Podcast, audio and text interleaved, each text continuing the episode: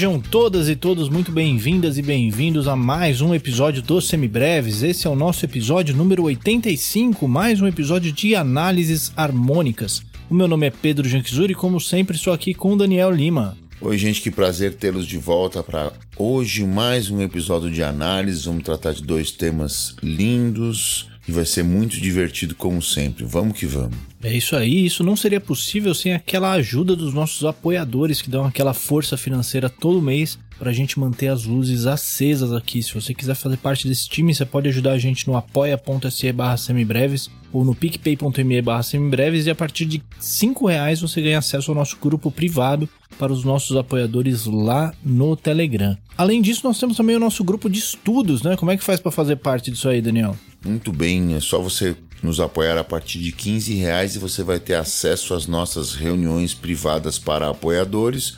Todas as quartas-feiras às 20 horas, onde a gente revê o conteúdo da matéria dos semibreves, troca ideias sobre assuntos relacionados ou não e Nesse momento estamos estudando o livro do grande Ramos Senhorão, Pequena História da Música Popular, discutindo e trabalhando sobre esses tópicos. Vem fazer parte desse grupo também, apoie-nos a partir de 15 reais por mês e vamos que vamos. Você não vai se arrepender. É isso aí. E se você não quer grupo nenhum, se você não quer grupo de Telegram, grupo de estudo, você não quer fazer parte de nada, você só quer dar aquela forcinha pra gente, você pode fazer isso pelo nosso Pix, que é o semibrevespodcast@gmail.com.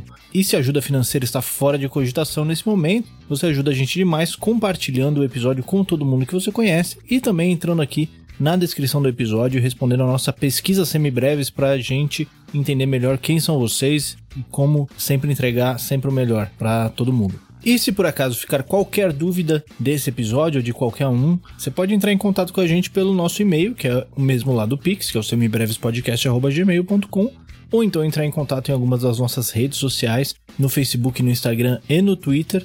Nós somos o arroba semibrevespod. E como sempre, todos os links estão na descrição do episódio. E se por acaso você quiser aulas particulares de teoria de percepção, de harmonia, de instrumento, de improvisação, como é que, como é que o pessoal pode fazer, Daniel? É só mandar uma mensagem direta pra gente nas nossas redes sociais. Eu sou o arroba Maestro Insano, o Pedro é arroba Pedro. Manda lá uma DM pra gente e a gente conversa a respeito, beleza? É isso aí, então vamos lá para as nossas análises harmônicas.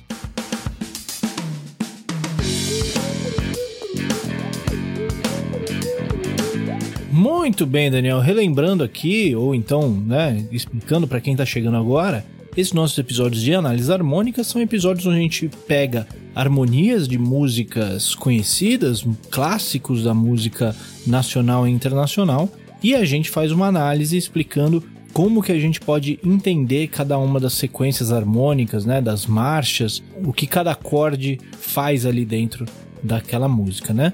Nós sempre trabalhamos com duas músicas por episódio, então uma música nacional e uma música internacional. E que músicas são essas dessa vez? Muito bem. Hoje nós vamos fazer dois artistas incríveis, já velhos conhecidos aqui de vocês. A gente já analisou outros temas dos caras. O primeiro deles é Lígia, do nosso querido, amado e insensado Antônio Carlos Jobim.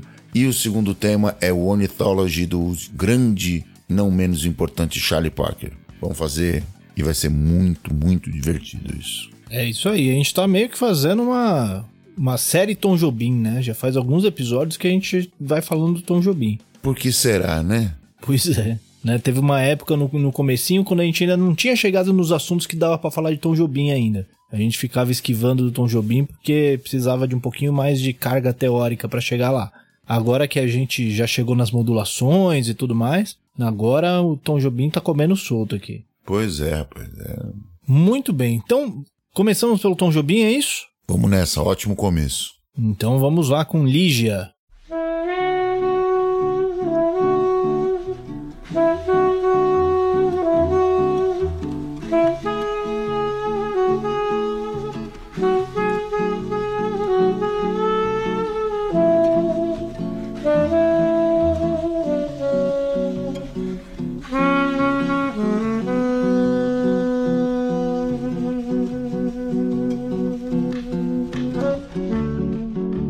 Muito bem, Lígia, eu diria que está em Ré menor. Faz sentido falar isso? Uh, se você pensar que Ré menor é o primeiro acorde, você pode ser induzido ao erro por causa disso, né? Mas não, não está em Ré menor, não.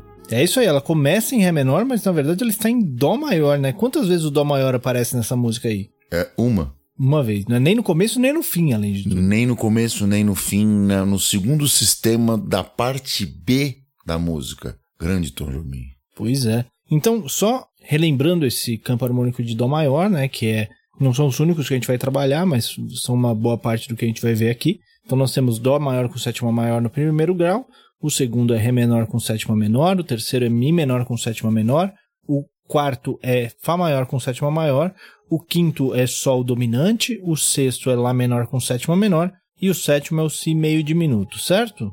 É isso aí. Beleza, então a gente começa ali com, como já dissemos, com um Ré menor 7, Sol 7, 2, 5, né? 2, 5 do tom, sem maiores novidades, tudo certo. Aí a gente resolve em Dó, vai para o Lá menor e volta pro começo e continua, né? continua é assim, né? É, claro, óbvio. é, só que esse Dó menor não acontece aí, né? A gente faz Ré menor, Sol 7 e dali a gente vai para um Mi menor. Mi menor que é o terceiro grau e que, por coincidência ou não, é antirrelativo do Dó maior, né? Então a gente tem essa quase resolução ali, né? Essa sensação do Sol 7, o Sol dominante indo para, para esse Mi menor. Não é exatamente uma resolução, mas a gente tem uma certa relação entre esses acordes. E dali a gente vai para o Mi bemol diminuto. Aí Mi bemol diminuto está fazendo o que aí? É, isso aí já começa com, com as confusões, né? Já começamos a complicar o rolê. Bom, a gente já sabe que um acorde diminuto, quando aparece no meio da progressão, é suspeito, né? Suspeito de ser um acorde dominante de alguém, né? Ele está preparando alguém. Nesse caso, especificamente, o Mi bemol, ele pode ser Dó, pode ser Mi bemol, pode ser Sol bemol e pode ser Lá. Então ele pode ser acorde dominante de Ré bemol, de Mi, de Sol e de Si bemol. Essa é a ideia desses caras. Porém, ele precede um Ré menor. que coisa incrível, né? Então, na realidade, o que ele está fazendo aí, ele está sendo dominante que acompanharia esse Ré como Ré como segundo cadencial. Seria o 2-5, né? Como, seria como se a gente tivesse feito Ré com sétima, Ré menor, e então iria para um Sol com sétima. Esse seria um Ré com sétima e nona bemol, né? Com terça no baixo, por exemplo. Você podia, se você podia entender ele como, como um Fá sustenido diminuto, também é essa possibilidade. Só que ele não vai, ele vai para Ré menor, e esse Ré menor não vai para Sol com sétima, como a gente imaginaria, né? Ele vai para um outro acorde diminuto, né? Ou será que vai para o Sol com sétima? Ou será que vai para o Sol com sétima? Ele vai para um outro acorde diminuto. Que acorde diminuto? Um Lá bemol diminuto. Lá bemol diminuto esse que também. Ah, esse sim é Sol com sétima. Substitui o Sol com sete bemol nove, não é isso? Com a terça no baixo. A gente pode entender o Lá bemol diminuto como sendo um Sol 7 com a nona menor e sem a tônica, né? Isso. Se você for pensar que ele, se esse Lá bemol, por exemplo, pode ser Si. Pode ser um dominante com a tônica aumentada. Olha que é, maravilha. Que beleza, né? O Lá bemol pode ser Si diminuto. Si diminuto é Sol com 7 bemol 9 com a terça no baixo. Então é isso. O, o Tom Jobim disfarçou o 2,5 aí, colocou o Mi bemol como dominante do dominante, colocou, interpolou aí o 2 e no lugar do 5 colocou um acorde diminuto fazendo a mesma função. E aí, claro, ele vai para Dó maior, né? É, quase isso. Mas vamos, vamos, vamos só rever esses últimos três compassos aí que eles foram complicadinhos, né? Então a gente estava lá no nosso Mi bemol diminuto, que vai ser o 5 do 5, né? 5 do 5. Então a gente tem esse dominante de um dominante interpolado por um segundo cadencial. Então ele vai para o Ré menor 7, que aí a gente entende que ele iria para o 5, onde é, resolveria esse dominante que a gente teve ali no Mi bemol diminuto. Porém, ele vai para o Lá bemol diminuto, que não é o Sol 7, mas substitui o Sol 7, né? Assim como essa relação é, de resolução do Sol 7 com o Mi menor, que o Dó 7 mais e o Mi menor, eles se substituem, mas não são exatamente o mesmo acorde. Então você tem uma relação é, de resolução, mas não é a resolução que a gente esperava, aqui a gente tem uma coisa parecida. Não é exatamente a mesma coisa, porque o, o Lá bemol diminuto tem mais semelhança com o Sol 7 do que o Mi menor com o Dó maior com sétima maior, mas é uma relação parecida, onde você vai para uma substituição do acorde que você estava mirando, né? Um acorde uma mesma função, né? Com, com características estruturais harmônicas semelhantes e que faz a mesma função dentro da progressão. Exatamente isso. E aí, esse Lá bemol diminuto, a gente pode entender como 5 do próprio tom, né?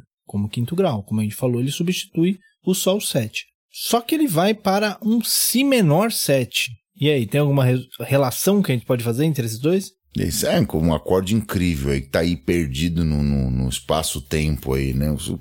Para comer de conversa, ele mantém uma boa parte da estrutura do acorde estática, né? Tem umas pequenas mudanças aí, né? No, tem uma notinha que muda, né? O que era do Si menor com sétima, de, o que era Lá bemol vira Lá, né? O resto permanece. É um negócio, uma mudança. O cara muda só a uma das tônicas do acorde, supostamente, e aí vira uma inversão do mesmo, né? Dependendo da posição que você estivesse pegando esse acorde diminuto, você quase nem consegue sentir a mudança do acorde, muda o baixo, né? E neste tom, por exemplo, Si menor com sétima não é acorde de, de Dó maior, né? Você já sabe disso, né? Você é um cara experimentado, já sabe dessa história. O que você pode entender aí, esse Si menor, Si bemol que é o próximo acorde, si bemol 7 sustenido 11, você pode entender como um 2-5 2 sub 5, né? É, 2-5 do 6. Porém, ele não vai pro 6, né? É, ele, ele tá repetindo mesmo, uma mesma ideia ali, né? O Lá bemol diminuto, ele realmente não tem relação nenhuma com o Si menor, né? Ele não tem uma relação de resolução. Então a gente só pode entender ele mesmo como uma aquela cadência Ronaldinho Gaúcho, né? resolução de deceptiva ou cadência de engano ou resolução Ronaldinho Gaúcho ou qualquer coisa do gênero. Porque ele não vai ter relação nem com si nem com si bemol, né? Ele não, a gente não consegue fazer essa relação de resolução. Esse si menor, si bemol 7, a gente pode entender como 2,5 ou 2 sub 5 do 6. Só que ele não vai para o 6, ele vai para o Fá maior com sétima maior, que é o quarto grau, que também é antirrelativo do sexto grau, do Lá menor. E aí, aí você explica essa, essa condição aí que ele aplicou mais uma vez a mesma ideia do que já tinha feito no sistema lá de cima, né? Exatamente. Então ele está usando muito essa ideia de fazer um 2-5 e resolver no seu antirrelativo em vez de resolver no acorde que a gente estava esperando, né? É mais um jeito de puxar o seu tapete, né? De deixar a gente cada vez com a nossa referência da tonalidade mais nublada, né? Falando nisso, vamos tocar isso aí, Pedro? Vamos, vamos até aí. Vamos nessa então. Primeiro acorde então é Ré menor 7.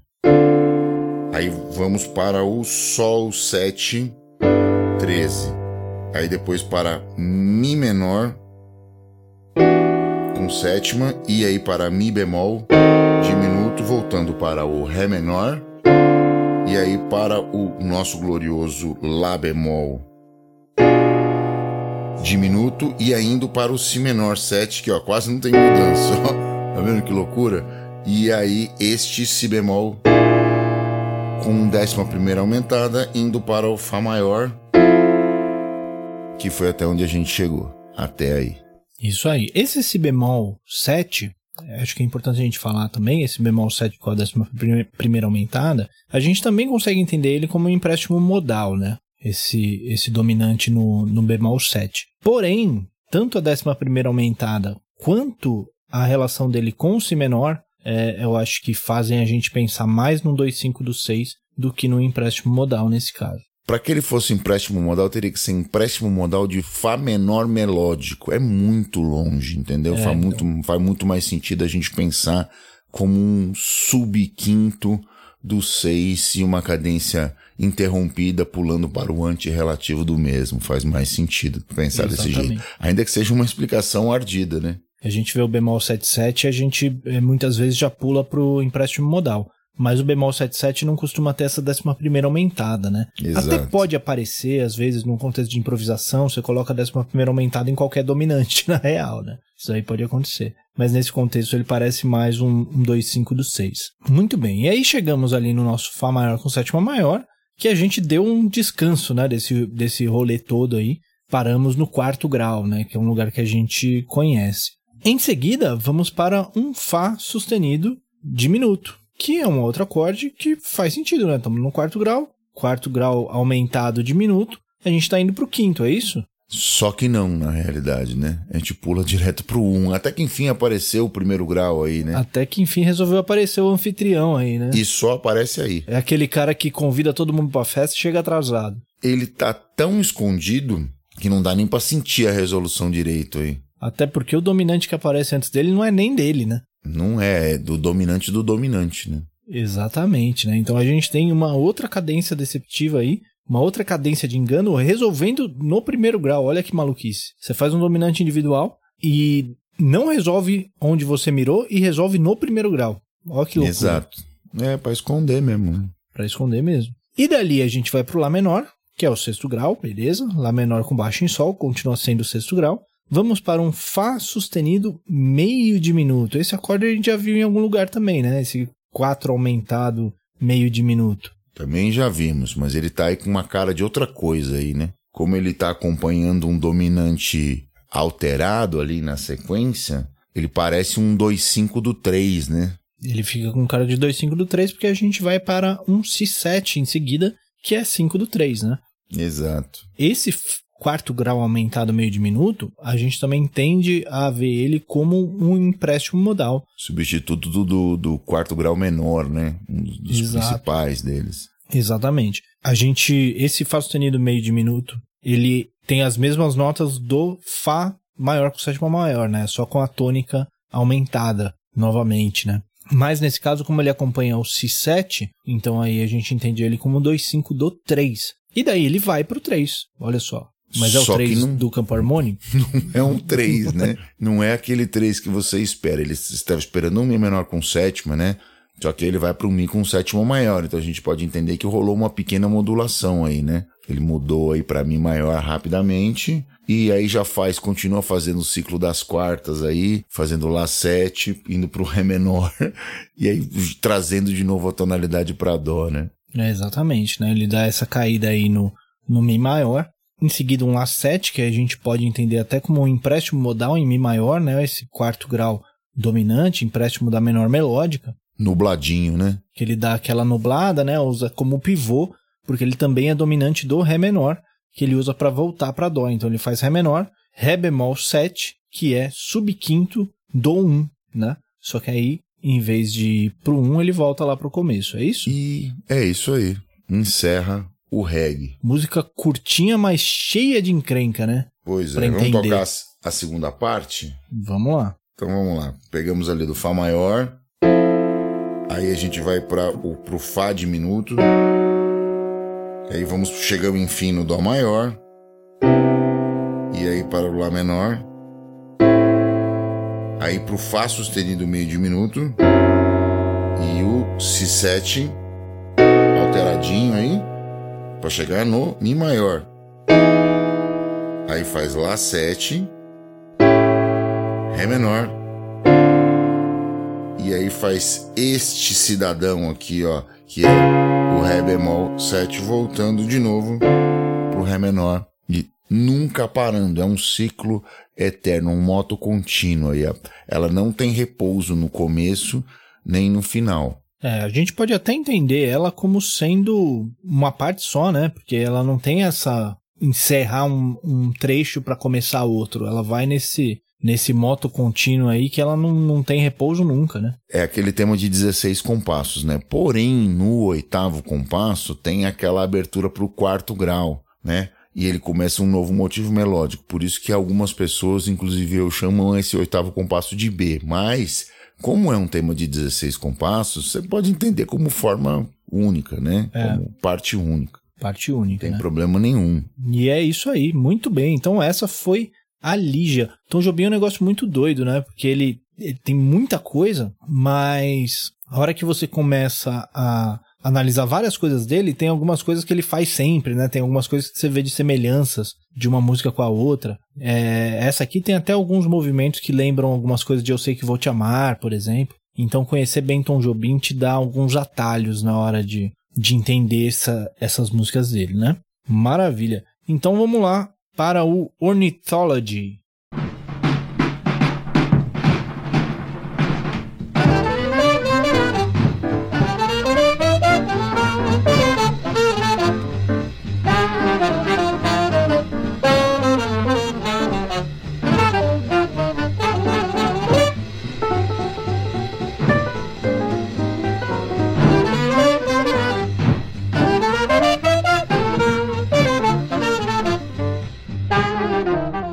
Ornithology então está em Sol maior? Está em Sol maior, olha aí. Começa no primeiro acorde. E, pasmem, a melodia, o grande Charlie Parker toca o primeiro, primeiro motivo da melodia usando o modo jônio. Olha, Olha aí, que beleza. beleza. E ela termina em Sol maior também. Termina em Sol maior, tem um 2-5 aí para voltar, inclusive. Olha que maravilha. Não tem mais nenhum Sol maior na música inteira, mas ela começa e termina em Sol maior. Pois é, tipo, ufa. Mas vamos lá, vamos entender qual é que é esse caminho aí. Bom, o nosso campo harmônico de Sol maior é Sol maior com sétima maior, Lá menor com sétima no segundo grau, Si menor com sétima no terceiro, o quarto é Dó maior com sétima maior, o quinto é Ré dominante, o sexto é Mi menor com sétima e o sétimo é o Fá sustenido meio diminuto, certo? É isso aí. Então, é, nós começamos ali em Sol maior, com sétima maior, fazendo modo jônio, como o Daniel já falou, né? Que é um troço raro, hein, gente? É um, e por um, dois compassos.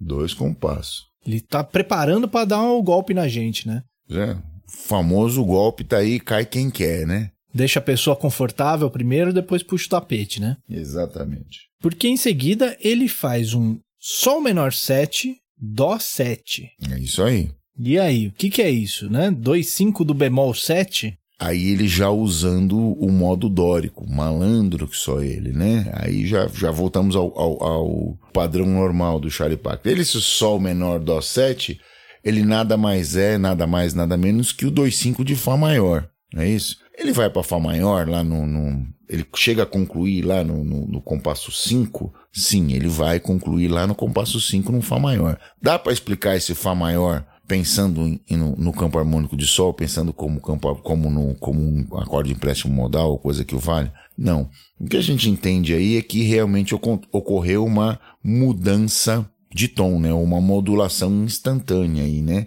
Principalmente se a gente for olhar ali a melodia, né? Ele já começa a infernizar todo mundo com essa melodia aí, que essa já fica toda entrecortada e realmente ele foi, foi para Fá maior rapidinho aí. É, é, algumas pessoas até é, argumentariam que essa seria um empréstimo modal, o Fá maior seria um empréstimo modal do modo mixolídio, né? Do Sol mixolídio. Essa a gente já falou aqui que essa é uma explicação que a gente não curte muito, né? E além disso, o resto da música, dali ele não volta para Sol maior, né? Então fica bem difícil de justificar esse, esse acorde como um empréstimo modal. Então, é, eu também acho que é mais interessante a gente entender ele como uma modulação para Fá maior, né? Eu acho mais fácil mesmo. E aí ele fica dois compassos em Fá maior, né? Para falar assim, ó, agora sim, agora a gente vai ficar por aqui, agora pode ficar tranquilo. Tudo bem, vem comigo. Tamo em casa. Olha o conforto. E em seguida ele faz Fá menor 7, Si bemol 7. A cara de 2,5 de Mi bemol aí que não é fácil, né? É exatamente o mesmo movimento que ele fez na linha de cima, né? Estabelecendo o primeiro grau, aí depois você faz o primeiro grau menor, indo para, funcionando como o segundo cadencial, de um 5 de algum outro lugar. Nesse outro lugar, no caso de do bemol 7,7, né? Do sétimo grau bemol, que, como não existe no nosso campo harmônico, a gente acaba entendendo como uma modulação. É, gente, isso aí dá, dá para entender até esse, esse como se fosse uma modulação. Mas como é um Mi bemol e está com sétima, você pode entender que ele está aí forçando um, um, campo harmônico de, de Fá menor, né? Sim, podemos entender também nesse caso como um, um empréstimo modal, né? Pois é, não, não acho que seja isso, assim, a gente vai entender por que que não é isso aí, mas para mim soa muito mais como dominantes, uma sequência de dominantes, uma sequência de, de de resoluções e preparações dentro da mesma, né? E uma a tal da corrente de dominantes, né? Que aí desse Mi bemol ele vai para o Lá meio diminuto, o Ré com sétimo e vai para Sol menor. Aí uma, uma resolução em algum ponto que ele consegue, que não seja um triângulo, né? Que não seja um, um polígono irregular, que você consegue botar uma base no chão, pelo menos. E aí ele vai confirmar isso depois no Ré com sétima, né? Essa é a ideia. A gente pode entender tudo isso como aquela ideia de nublar essas fronteiras tonais aí de novo, né? Porque esse, esse 2,5 do Mi bemol, a gente pode entender o Mi bemol como um empréstimo do Fá maior, né? O Fá maior emprestando do Fá menor. A gente pode entender esse Mi bemol como um subquinto do Ré 7, que estaria mirando de volta para o Sol 7, né? Só que aí ele demora até chegar nesse, nesse Sol 7 de novo, então acho que é essa ideia de ir nublando essa fronteira para fazer essa modulação, né? Para estender essa modulação. E a gente tem que pensar num, num, em que contexto esse tema está inserido, né? O Ornithology é um, é um clássico do bebop, né? Assim sendo, uma das características que eram utilizadas por esse estilo era valorizar a capacidade improvisacional de cada um dos intérpretes. Então, o grande barato em você ter eh, esses temas com essas harmonias louquinhas aí, nubladinhas e tal, é que você podia escrever suas linhas improvisadas, né? Escrever linhas improvisadas é um negócio incrível, né? É oxímoro na sua própria essência. Você costurar ali seus improvisos e provar para todos, para os ouvintes, para os apreciadores que a, a, sua capacidade de colorir essas harmonias mais complicadas, achando caminhos por dentro desses acordes entrecortados. Então, por isso tem essas coisas, né? Esses temas são escritos desse jeito, essas harmonias são escritas desse jeito e você é, valoriza o improvisador nesse caso, né? É isso aí. Então a gente entende esse Fá menor 7, Si bemol 7 como 2,5 do Mi bemol, né? Que é o bemol 7,7, esse empréstimo modal. Então 2,5 do bemol 7,7, que em seguida vai para Lá meio diminuto Ré 7, né? Que aí seria 2,5 do 2, certo? Isso. Indo para o Sol menor 7, que é o 2, Ré 7, que é 5 do 2, Indo então aí para um Si menor 7, Mi 7, que seria o 2,5 do 3, pensando em Fá maior. Lá menor 7, Ré 7, que seria 2,5 do 2 novamente. Só que daí ele repete lá para cima. Já tem uma cara de pivô isso aí, né? É, então a gente pode entender isso aqui também, toda essa última linha, a gente pode entender como 2,5 do 2, pensando em Sol maior, e 2,5 do tom. Então é todo um trecho que a gente pode entender em qualquer um dos dois tons, né? E aí ele usa isso para fazer esse pivô de um, de um tom para o outro. É, vamos tocar isso aí, Pedro? Vamos lá. Então vamos nessa. Começamos então em Sol maior. Aí a gente vai para Sol menor, Dó 7 e Fá maior. Aí a gente vai para Fá menor, Si bemol 7, Mi bemol 7, Lá meio diminuto que esse cara incrível. Ré alteradinho, né? Pra seguir com esse cara. E o Sol menor. É o cara que voltou e depois volta pra Ré 7. Aí ele tem a linha do pivô lá, que é o Si menor, Mi 7, Lá menor, Ré 7 e voltamos para Sol.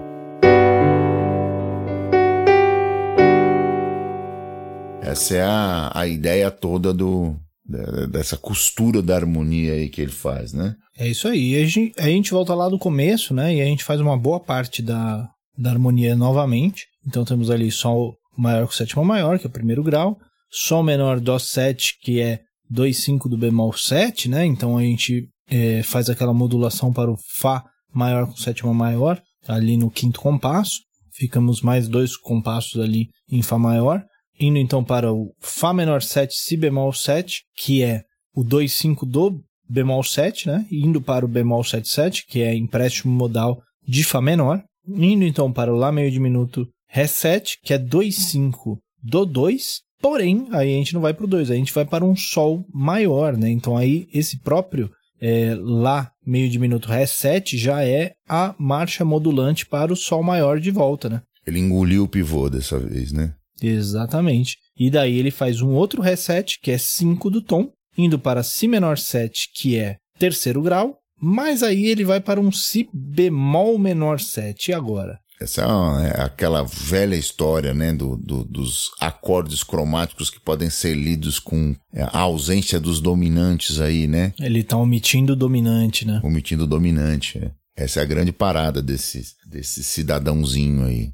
É, e aí ele faz essa sequência aí de Si menor 7, Si bemol menor 7, Lá menor 7, Lá bemol menor 7, né? É isso aí. Isso já apareceu várias vezes, né? A gente fez uma música do, do Johnny Alf, que tinha essa. Fez a análise do Johnny Alf aqui. Se não foi o Rapaz de Bem que a gente fez, né? Se eu não me engano, sim. Se eu não me engano, foi, o Rapaz essa de Bem mesmo. que tinha. Você vê que uh, existe uma sincronicidade aí no, no raciocínio harmônico aí do, dos bossanovistas, pré-bossanovistas e bibopeiros, né? Exatamente. É, a gente chegou a fazer também o feitio de oração que tinha essa sequência completa, né? Com os dominantes. Mais ainda. Aí é pior ainda, né? Porque aí é antes é. de tudo, né? Antes de, é. antes de bossa nova, antes de, de, antes de tudo. E aí a gente tinha, né? É, essa sequência aqui a gente poderia entender como se ela, se ela tivesse os dominantes, seria um Si menor 7, Mi 7, que seria subquinto do Mi bemol 7, que seria o quinto que acompanharia o Si bemol menor 7, que aí iria para esse Mi bemol 7, que seria subquinto de um Ré 7, que acompanharia o Lá menor 7, então a gente iria para o Lá menor 7, Ré 7, que aí é, seria subquinto de um é, Ré bemol 7, que acompanharia o Lá bemol 7, né? Então os, os dominantes, os subquintos, resolvendo um no outro e acompanhados por esses segundos cadenciais, que portanto vão descendo por é, semitom descendente, né? Tudo escondidinho aí, né? Tudo escondidinho. E aí, depois desse Lá bemol menor 7, ele chega de volta no Sol para terminar a música, né? A não ser que você vai improvisar e aí você faz o 2-5 para voltar lá para cima. Também um outro tema de 16 compassos, né? Com duas chaves aí, mudancinha no final, mas é um, um teminha de 16 compassos da mesma ideia, né? Não dá para chamar de A e B, só de chave 1, casa 1 e casa 2 e... A e a linha, né? A e a linha, isso. E vai ser feliz na vida. Mais um grande tema, grande Charlie Parker. É isso aí. Até porque a melodia mesmo só muda é, nos últimos três compassos, né? O resto é. É uma. Só muda a sensação, né? É, exatamente. Muito bem, vamos tocar essa segunda chave aí? Vamos nessa. Então a gente tá lá no Sol maior, né? Aí o cara faz o Ré com sétimo. Aí faz Si menor 7. Aí Si bemol menor, Lá bemol e caindo por fim no Sol.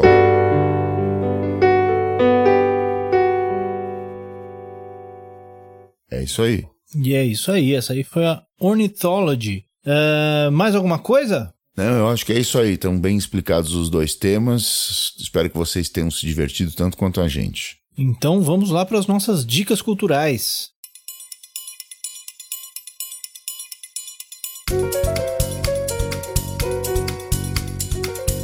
Muito bem, Daniel. O que, você tem pra gente essa semana? Bom, como vocês, alguns de vocês já sabem, eu fiquei bastante isolado por causa da Covid no final do ano, então eu assisti diversos e diversos filmes e documentários que eu queria ver e nunca tinha tido tempo ou chance, ou seja lá como você quiser chamar.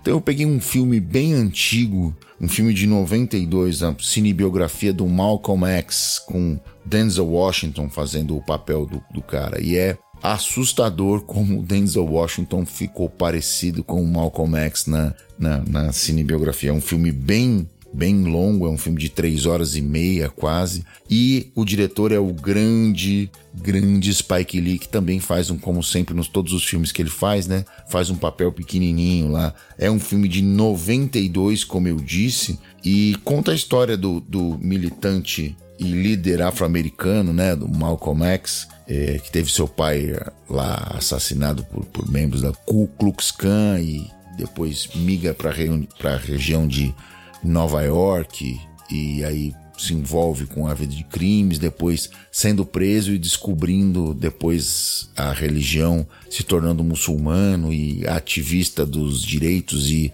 por durante muito tempo separatista. É uma, uma história incrível, vale muito a pena. Gostei demais do filme, gostei demais da, da, da atuação do Denzel Washington e continua fazendo muito sentido tudo aquilo que ele estava dizendo em todos os países, visto que tem acontecido aqui até aqui no Brasil, que supostamente é um país de acolhedor e de, de, de respeito e que não existe racismo e etc, etc. Não, eu não, não vou me alongar muito mais nesse, nesse assunto, mas vocês sabem do que eu estou falando. Então, a minha dica cultural de hoje é o Malcolm X, filme de 92 com Denzel Washington, do diretor Spike Lee. É isso aí. Muito bom. Eu, esse filme eu recomendo também. Eu vi ele não faz tanto tempo e realmente é bom demais. Legal. A minha dica essa semana vai principalmente para o pessoal que está aqui em São Paulo, né? Porque o pessoal já deve conhecer mais ou menos a história da Semana da Arte Moderna de 1922, que está completando 100 anos, né? E para marcar esse centenário, essa comemoração, tem um projeto na, na, do SESC com participação da USP que está lançando uma caixa com quatro discos com as obras que foram apresentadas nessa semana, o, né, as músicas, principalmente do Vila Lobos, em quatro CDs produzidos pelo SESC e que estão disponíveis gratuitamente online, além de ter a, a caixa com CDs. E para marcar esse lançamento, vão acontecer nos dias 9 a 16 de fevereiro no Sesc Vila Mariana concertos com essas músicas com as obras da, da, de câmara do Vila Lobos que foram apresentadas nessa semana de 22. Então, se você não está em São Paulo, você pode acessar ali o site do, do projeto, que tem esses CDs para serem ouvidos online. E se você por acaso está em São Paulo, você pode encostar ali no Sesc Vila Mariana nessa próxima semana, né, depois do lançamento desse episódio, e ouvir ao vivo essas, essas peças aí. Massa demais, hein? Bom demais. Vamos ver. Se eu conseguir ir lá também, quem sabe a gente se tromba por ali, né? Pois é. Muito bem. É isso? Entregamos mais um? Mais um entregue, então.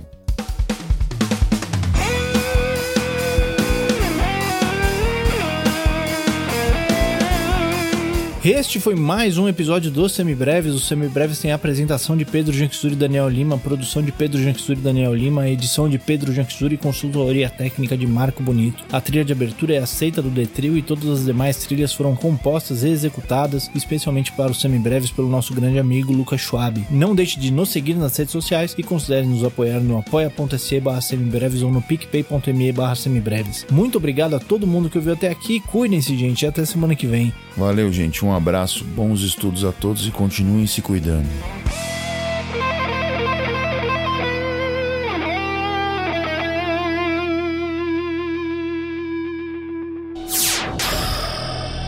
Semibreves, edição de podcast.